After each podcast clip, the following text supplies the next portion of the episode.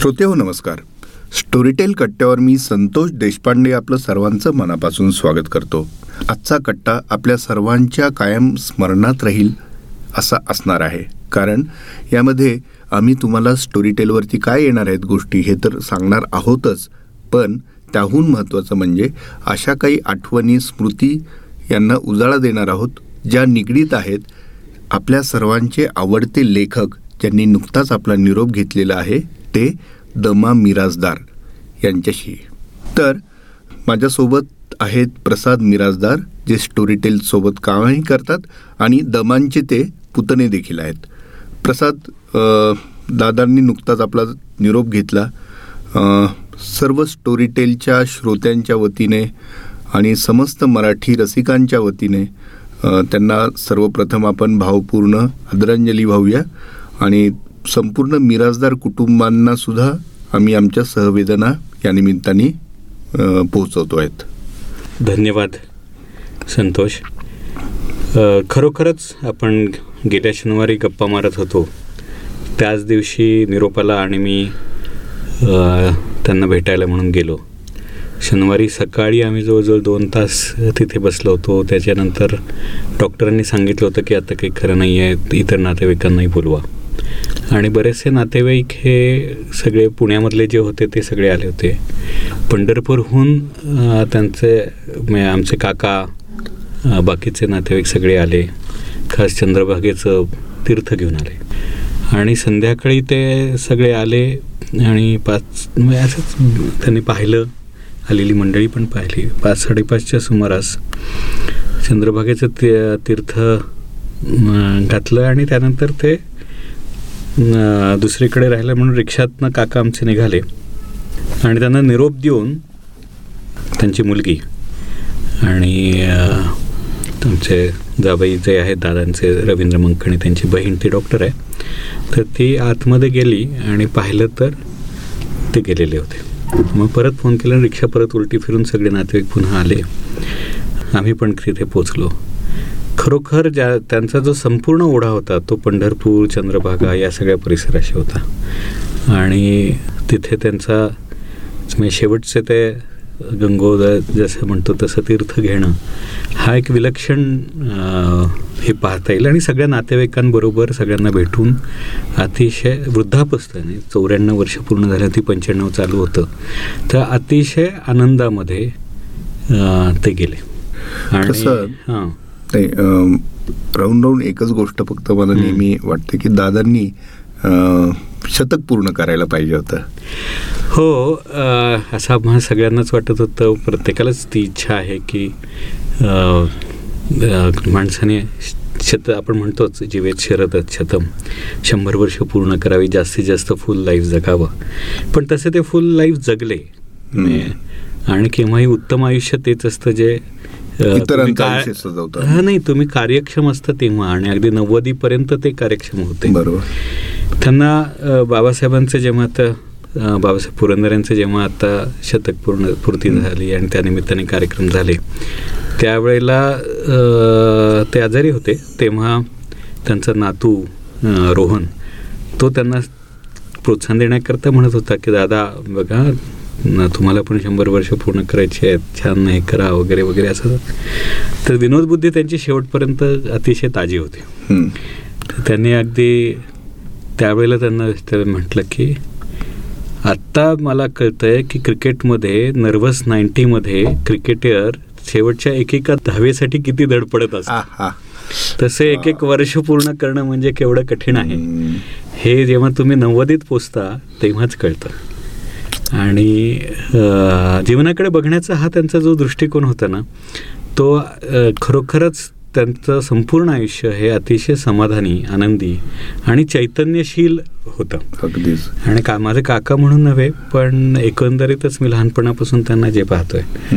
ते की घरामध्ये दादा काका म्हणायचो आम्ही दादा काका आले की एक असं चैतन्याचं पूर्ण हेच यायचं. आणि सगळं घर हे आनंदी होतं. सगळ्यांना बांध बांधून त्यांनी ठेवलं होतं. सगळे दिवाळी एकत्र साजरे करायचे. सगळे संक्रांतीला सगळे एकत्र जमायचे. सर्व लग्न समारंभात सगळीकडे सगळे नातेवाईक म्हणजे किती पन्नास साठ सहा भाव भाऊ भावंड ते सर्व सहा भाऊ तीन बहिणी. हे सगळे आत्ते चुलत भावंडे सगळे एकत्र जमणार एकत्र दिवाळी साजरी करणार. मग पंढरपूरला असो पुण्यात असो. अतिशय छान म्हणजे मी स्वतःला भाग्यशाली समजतो की मी या घरामध्ये जन्माला आलो आणि ते तो आनंदाचा वारसा कु- कुठं ना कुठंतरी मला मिळाला. अगदीच. आणि प्रसाद आम्ही पण आम्हाला स्वतःला खूप भाग्यवान समजतो कारण दादांचा वाचक होण्याचं भाग्य आम्हाला मिळालं. आणि भाग्य ह्याच्यासाठी म्हणायचं की त्यांच्या प्रत्येक शब्दांनी त्यांनी लिहिलेल्या प्रत्येक गोष्टींनी त्याच्यातल्या प्रत्येक कॅरेक्टर्सनी पात्रांनी आमच्या आयुष्यात फक्त आणि फक्त आनंद निखळ आनंद आणला. आणि खरोखर म्हणजे नाही आणि मला तर खूपच दादा जातील कसे असं वाटतं ना? हे सगळे कॅरेक्टर्स. आणि हे त्यांची पात्र आहेत. त्याने आयुष्यभर आनंद वाटला फक्त तशा अर्थाने. म्हणजे मी अक्षरशः शोधत होतो भोकरवाडी आहे का? मी शोधलेल्या आहेत गोष्टी. मग इतक्या त्या जवळच्या आहेत. इतक्या. त्या सच्च्या आहेत. म्हणजे काल्पनिक पात्र सुद्धा इतकी सच्ची कस काय असू शकतात? हे सच्च्या लेखणीतूनच. आणि त्या निखळ आनंदातूनच तुम्हाला समोर आणता येतात. आज कुट्ट्यावरती आपण सगळं आता या आठवड्यात काय होते ते बघूच. पण त्यानंतर आपण जे नेहमी काही ना काहीतरी पॉडकास्ट करतो तर माझा असा विचार आहे की आजच एक साप्ताहिक सकाळमध्ये माझा लेख प्रकाशित झाला आहे ज्याच्यामध्ये मी केवळ नातं म्हणून नव्हे. तर विद्यार्थी म्हणून सुद्धा गरवारी कॉलेजमध्ये त्यांच्याकडे शिकलो. ते मराठीचे प्राध्यापक होते मला. त्यांच्याबरोबर मला बऱ्याच ठिकाणी जाण्याचा साहित्य संमेलनात असो महाराष्ट्रभर असो अमेरिकेत सुद्धा मी त्यांच्याबरोबर गेलो. तर या सगळ्याचा खूप सहवास मला लाभला. तर त्याच्यावरती एक लिहिलेला लेख. आहे. तो मी तुम्हाला वाचून दाखवेन शेवटी. वा वा आणि त्यातनं त्यातनं आम्हाला आणखी दादांची ही जी माहीत नसलेल्या ज्या गोष्टी आहेत त्याच्या आठवणी. आहेत त्या कळतील. त्या कळतील नक्कीच आणि मग त्यांनी आपण आदरांजली वाहूया बिलकुल. आणि ह्या स्टोरीटेल कट्ट्याचा शेवट करूया नक्की नक्की मी आधी अशासाठी सांगितलं की शेवटपर्यंत सगळ्यांनी हा पॉडकास्ट ऐकावा ते माझे खरे मार्गदर्शक होते ज्याला म्हणतात उपदेशाने नव्हे. पण कृतीतून त्यांनी अनेक गोष्टी शिकवल्या आणि तसंच एक पुस्तक आता आपलं शुक्रवारी प्रकाशित होत आहे त्याचं नाव आहे वन मिनिट मेंटरिंग. जे केन ब्लॅकहार्ट यांनी लिहिलं आहे आणि दीप्ती दांडेकरांनी वाचलेलं आहे. तर मार्गदर्शक किती महत्त्वाचा असतो? मार्गदर्शकाचं नातं हे उद्योगात असो नाहीतर कुठेही खूप महत्त्वाचं असतं. आणि आपण त्याला तितका समजत नाही कारण तो आधी अनुभवी असतो. आणि त्या अनुभवातून आपण शिकत असतो. आणि तर हे प्रॉपरली मार्गदर्शन कसं करावं? आणि या सगळ्याबद्दलचे सहा पैलू जे आहेत ते या पुस्तकात लिहिलेले आहेत. आता या निमित्ताने दादांचीच एक आठवण मला सांगावीशी वाटते मार्गदर्शक म्हणून. की आम्ही मेड इन चायना नावाचा सिनेमा मी लिहिला होता. आणि त्याला बक्षिसं वगैरे मिळाली. स्क्रीन अवॉर्ड मिळाला. पुढे मी यू एसमध्ये जाऊन सुद्धा तो आला. आणि आम्ही प्रदर्शित करायचं करणार होतो. तर दादांना आम्ही दाखवला तो सिनेमा. चित्रपट संपल्यानंतर मुंबईत दाखवला आणि त्यांचा कल्याणला कार्यक्रम होता. तर सिनेमा संपल्यानंतर ते आम्ही त्यांना सोडायला कल्याणपर्यंत पोहोचतो तोपर्यंत सतत ते सांगत होते की तुम्ही नाव बदला. हे मेड इन चायना नाव मराठी लोकांना कळणार नाही. तुम्ही कशाला उद्याची बात हे ते गाणं गाणं येतात. तर ते नाव द्या. तुम्ही हे नाव बदला. आणि आम्ही म्हटलं की आता बक्षीस मिळालंय सगळीकडे पोचलंय तर ते कसं काय बदलायचं? तर ते म्हणाले की ते वगांसारखं असतं तसं करा वाटल्यास की कशाला उद्याची बात अर्थात मेड इन चायना. पण तुम्ही नाव बदला लोकांना कळणार नाही आम्ही काही ऐकलं नाही.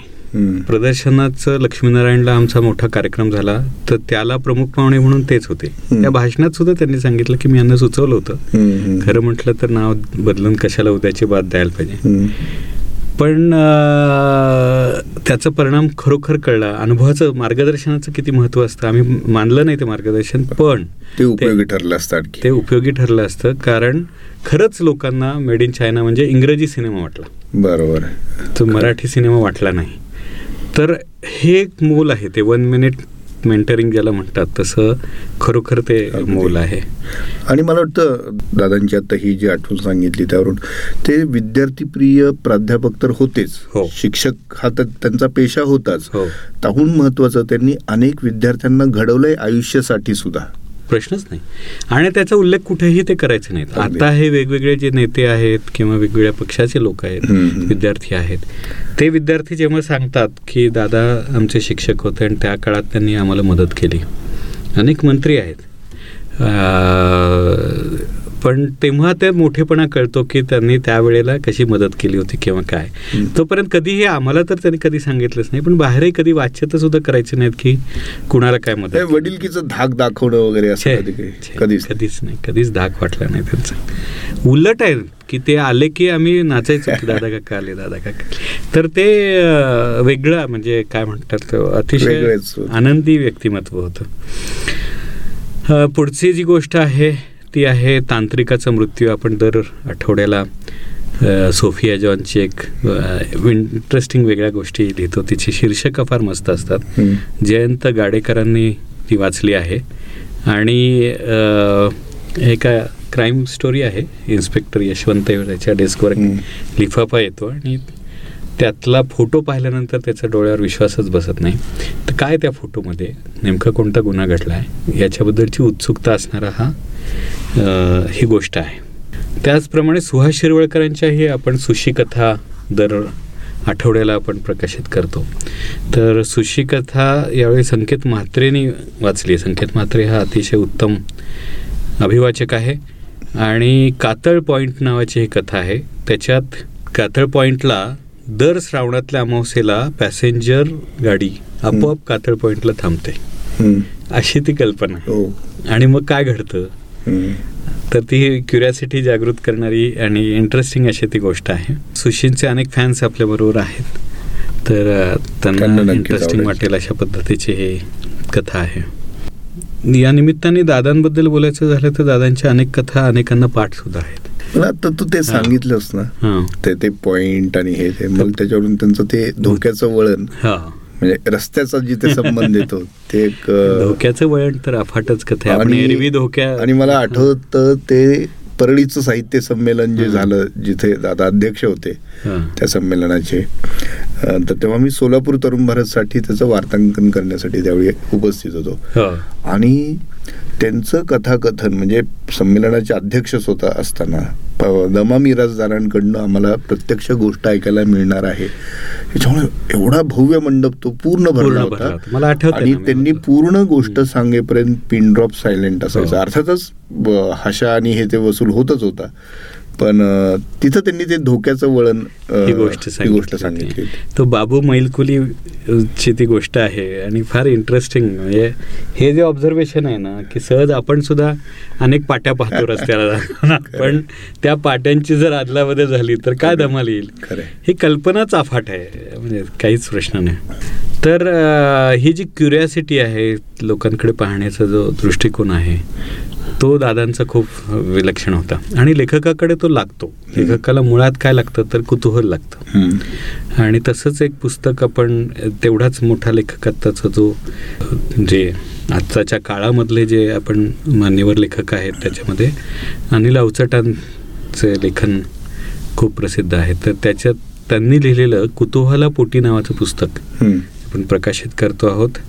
अतुल पेठेने ते वाचलेलं आहे. अरे आणि ते आहे ते कुतूहलाचंच पुस्तक आहे. कुतूहलापोटी निसर्गात घडणाऱ्या ज्या गोष्टी आहेत. त्या बघत असताना आपल्याला उत्सुकता असते की ह्या मुंग्या कशा जगतात. किंवा कुठले अनेक प्रश्न निर्माण होतात की आपलं शरीर कसं चालतं? रक्त म्हणजे काय आहे? किंवा हे नेमकं पचन होतं म्हणजे काय घडतं?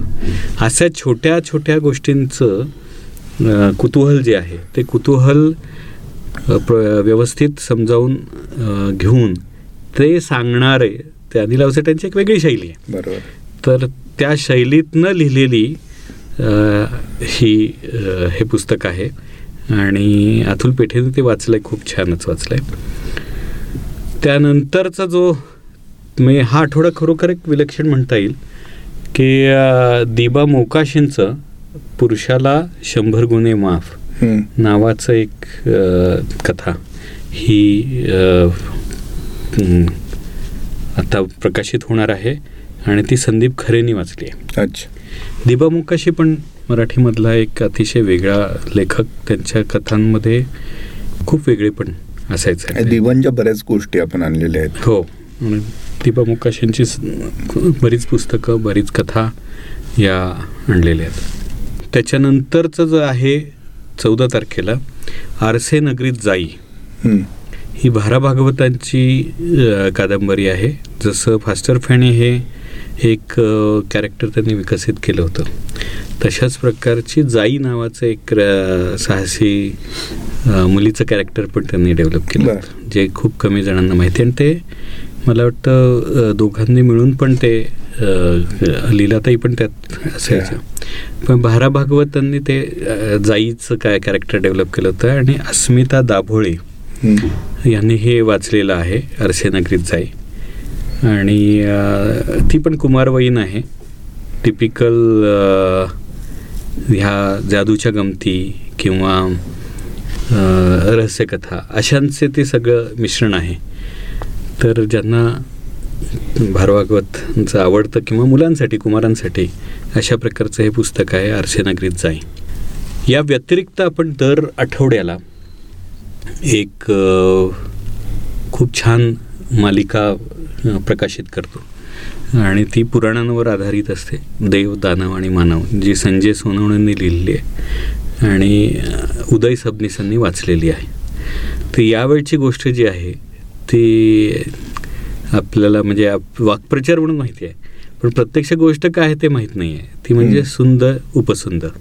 म्हणजे आपण सुंदोपसंधी म्हणून हो, हो, हो. नेहमी वापरतो शब्द. वाक्प्रचार. आणि त्याचा अर्थ भांडण असा आहे. बरोबर पण हे नेमकं काय गोष्ट आहे? हे. कुणाला माहिती आहे? मला तर माहीत नाही बा. तर हे सुंदोपसंध काय आहे? पुराणातली नेमकी गोष्ट काय आहे? आणि हा संघर्ष नेमका काय आहे? ते आपण प्रत्यक्ष ती गोष्ट ऐकूनच समजून घेऊया. आणि त्यानंतर आज ह्या आठवड्याचा शेवट जो आहे तो खूप विलक्षण आत्तापर्यंतच्या सगळ्या याच्यामधला माझ्या मते या वर्षातला अतिशय उत्तम अशा प्रकारचं पुस्तकं प्रदर्शित होत आहेत. आणि तीही पंधरा ऑक्टोबर म्हणजे दसऱ्याच्या दिवशी. आणि दसऱ्याला खऱ्या अर्थाने सीमोल्लंघन म्हणता येईल अशा पद्धतीने हा उपक्रम आहे. आणि फक्त मराठीत नव्हे तर संपूर्ण भारतात किंबहुना जगामध्ये गाजलेल्या अमिश त्रिपाठी या लेखकाच्या तीन कादंबऱ्यांची मालिका याला शिवा ट्रॉयलॉजी असं म्हणतात. ही मालिका आपण प्रदर्शित करतो पंधरा ऑक्टोबरला. क्या बात आहे. वा आणि हे एक विलक्षण ज्याला म्हणता येईल अशा प्रकारचं रिलीज आहे आणि फक्त मराठीत नव्हे तर एकाच दिवशी. सर्व भाषां सर्व भारतीय भाषांमध्ये जेवढ्या स्टोरी टेलवरती आहेत अकरा भाषा त्या सर्व भाषांमध्ये ही ट्रायोलॉजी एकाच वेळी प्रदर्शित होणार आहे. आणि. हे वैशिष्ट्य आहे. वा. आणि त्याच्यामुळे मला अतिशय आनंद होतोय हे जाहीर करताना की मराठीमध्ये ज्या तीन कादंबऱ्या प्रकाशित होत आहेत भगवान शिवाच्या जीवनावरल्या या शिवा ट्रॉयलॉजी किंवा शिवात्रयी म्हणू आपण त्यातले पहिल्या कादंबरीचं नाव आहे मेलुहाचे मृत्युंजय. आणि भगवान शिव हा म्हणजे देवांचा देव. आणि त्याचं कैलास पर्वतावर वास्तव्य आहे.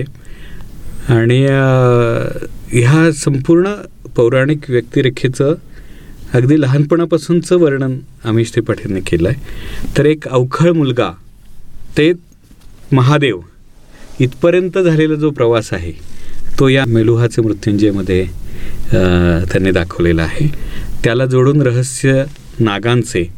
आणि शपथ वायुपुत्राची ही दोन कादंबऱ्या आहेत ज्याला मालिकाच आहे ती. आणि त्या दुसऱ्या कादंबरीमध्ये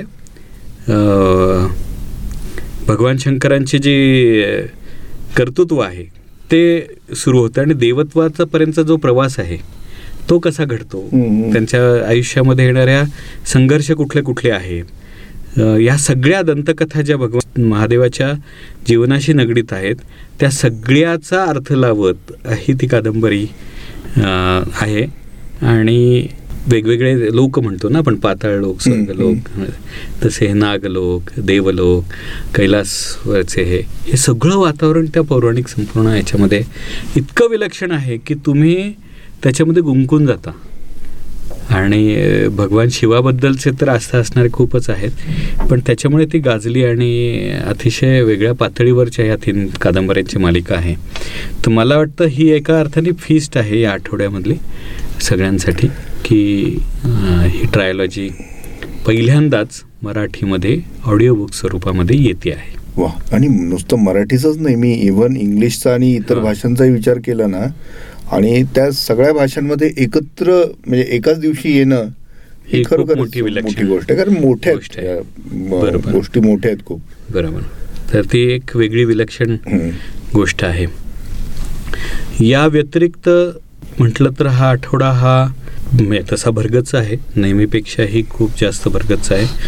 कारण आताचं वातावरण हळूहळू बदलतंय. दसरा दिवाळी या गोष्टी येत आहेत. आणि त्यानिमित्ताने एक उत्साहाचं वातावरण निर्माण झालेलं आहे. त्यामुळे आता आपल्याकडे पण नव्या नव्या गोष्टी या स्टोरी टेलवरती यायला सुरुवात झालेली आहे. तर असा हा आठवडा आहे.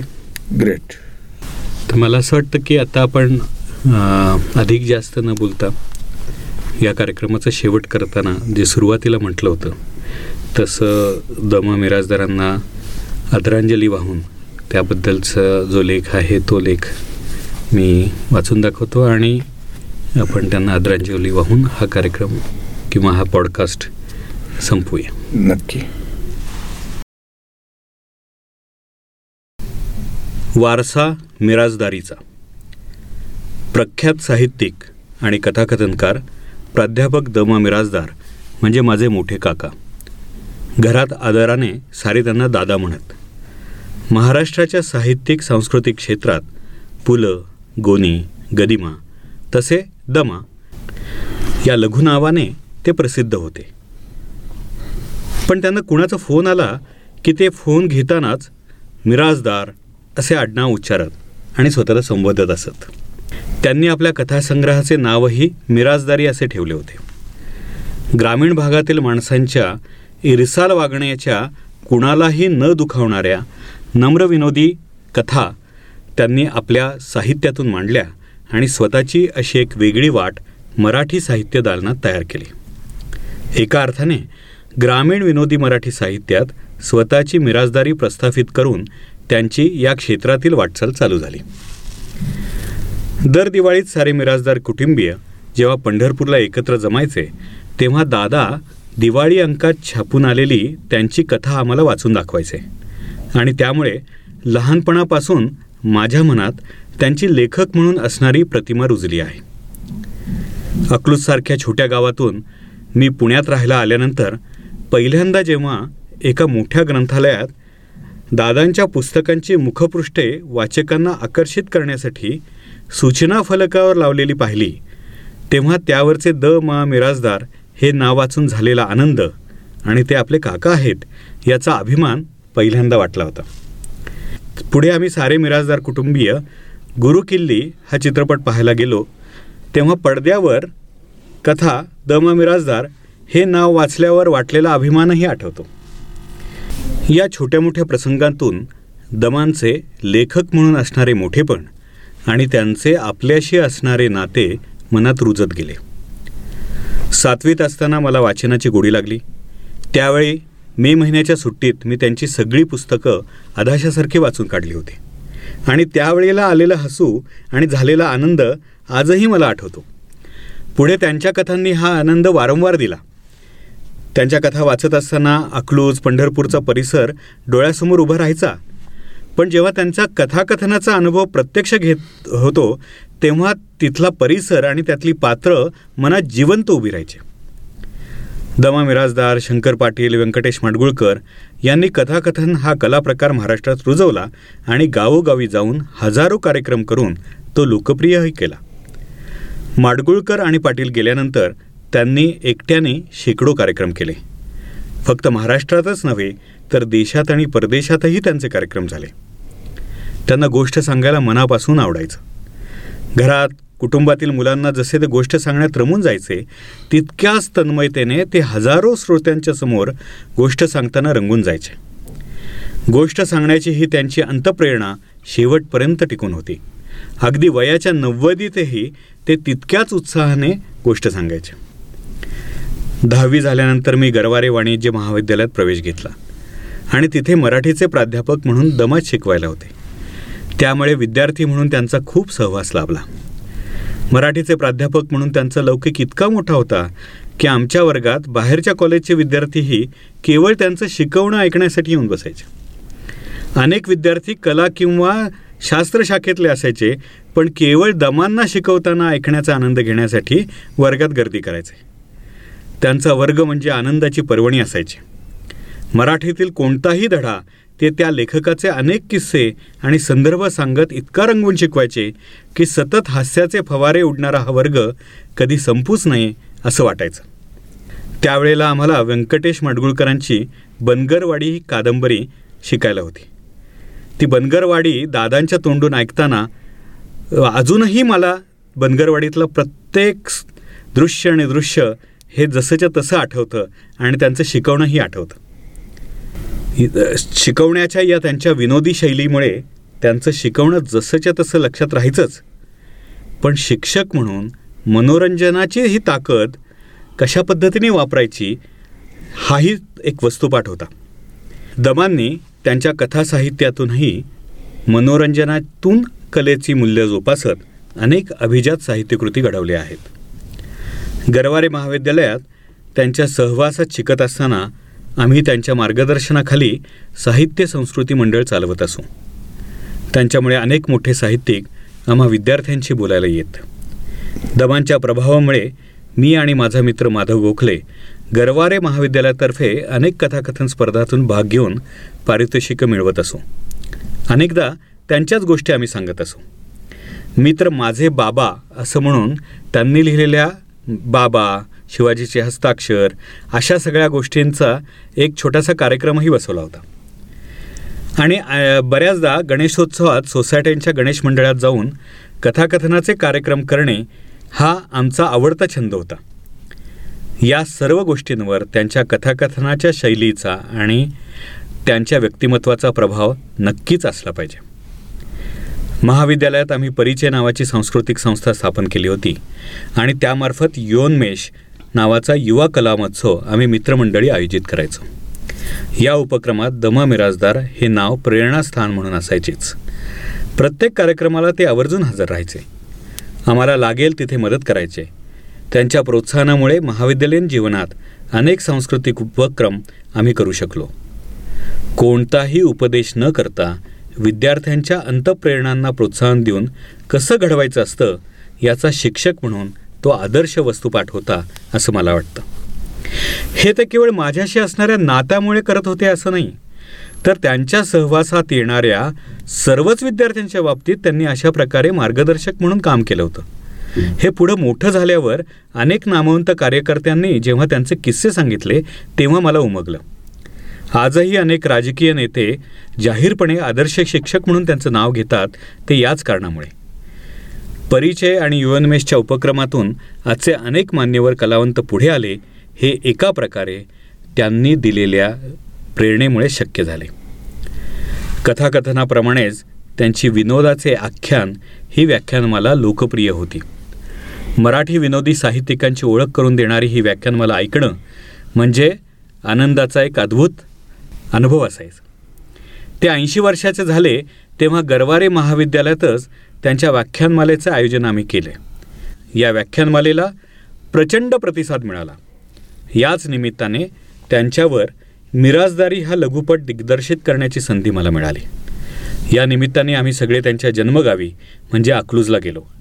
तिथल्या मिराजदार वाड्यात त्यांनी आपले जन्मस्थळ दाखवले आणि दत्ताराम हे नाव त्यांना कसं मिळाले याचा किस्साही सांगितला. त्यानंतर पंढरपूरला गेलेलं त्यांचं बालपण तिथले किस्से प्रत्यक्ष त्या त्या स्थळी जाऊन त्यांनी सांगितले. या लघुपटातील एक दृश्य तर खूप स्मरणीय झालं आहे लहानपणी वाचनाच्या छंदामुळे पंढरपूर नगर वाचनालयात आपण कसे अडकले होतो याचा किस्सा ते स्वतः सांगत आहेत आणि त्याचवेळी प्रत्यक्ष दृश्य स्वरूपात त्याच ठिकाणी ते दृश्य अभिनीत पण होतं आहे हा तो प्रसंग. त्यांच्या जीवनातील हा वाचनाच्या छंदाचा प्रसंग त्यांच्या आयुष्याला वळण देणारा आहे कारण या वाचनाच्या छंदातून ते लेखक म्हणून घडले. फार थोडी माणसे लहानपणी जे स्वप्न पाहतात ते मोठेपणी प्रत्यक्ष साकारतात. पण दमांना लहानपणापासून लेखकच व्हायचं होतं आणि ते तसे झाले एवढंच नव्हे तर साहित्यिक म्हणून मोठा नावलौकिकही त्यांनी मिळवला. त्यामुळेच वयाचे नव्वदी पार करताना जीवनाच्या शेवटी ते अतिशय समाधानी आणि आनंदी होते. शेवटच्या दिवसापर्यंत त्यांची विनोदबुद्धी तल्लक होती. कॉफी हे त्यांना अतिशय आवडते पेय. अंथरुणावर खेळल्यानंतर त्यांना फक्त कॉफीच हवी असायची. कॉफीचा कप हातात दिला की ते हसून श्लोक म्हणायचे सदा सर्वदा योग तुझा घडावा. आणखी काय मागणार? जीवनाकडून स्वतःसाठी फारशा मागण्या न करता सतत आनंदी उत्साही आणि चैतन्यशील राहून इतरांच्या जीवनात आपल्या कथांनी व्याख्यानांनी कथाकथनाच्या कार्यक्रमांनी आणि चित्रपटांनी सर्वसामान्यांच्या जीवनात आनंदाची वखरण करणाऱ्या दादांकडून त्यांच्या मिराजदारीचा वारसा फक्त मलाच नव्हे तर सर्वांनाच लाभू हीच त्यांना खरी आदरांजली ठरेल.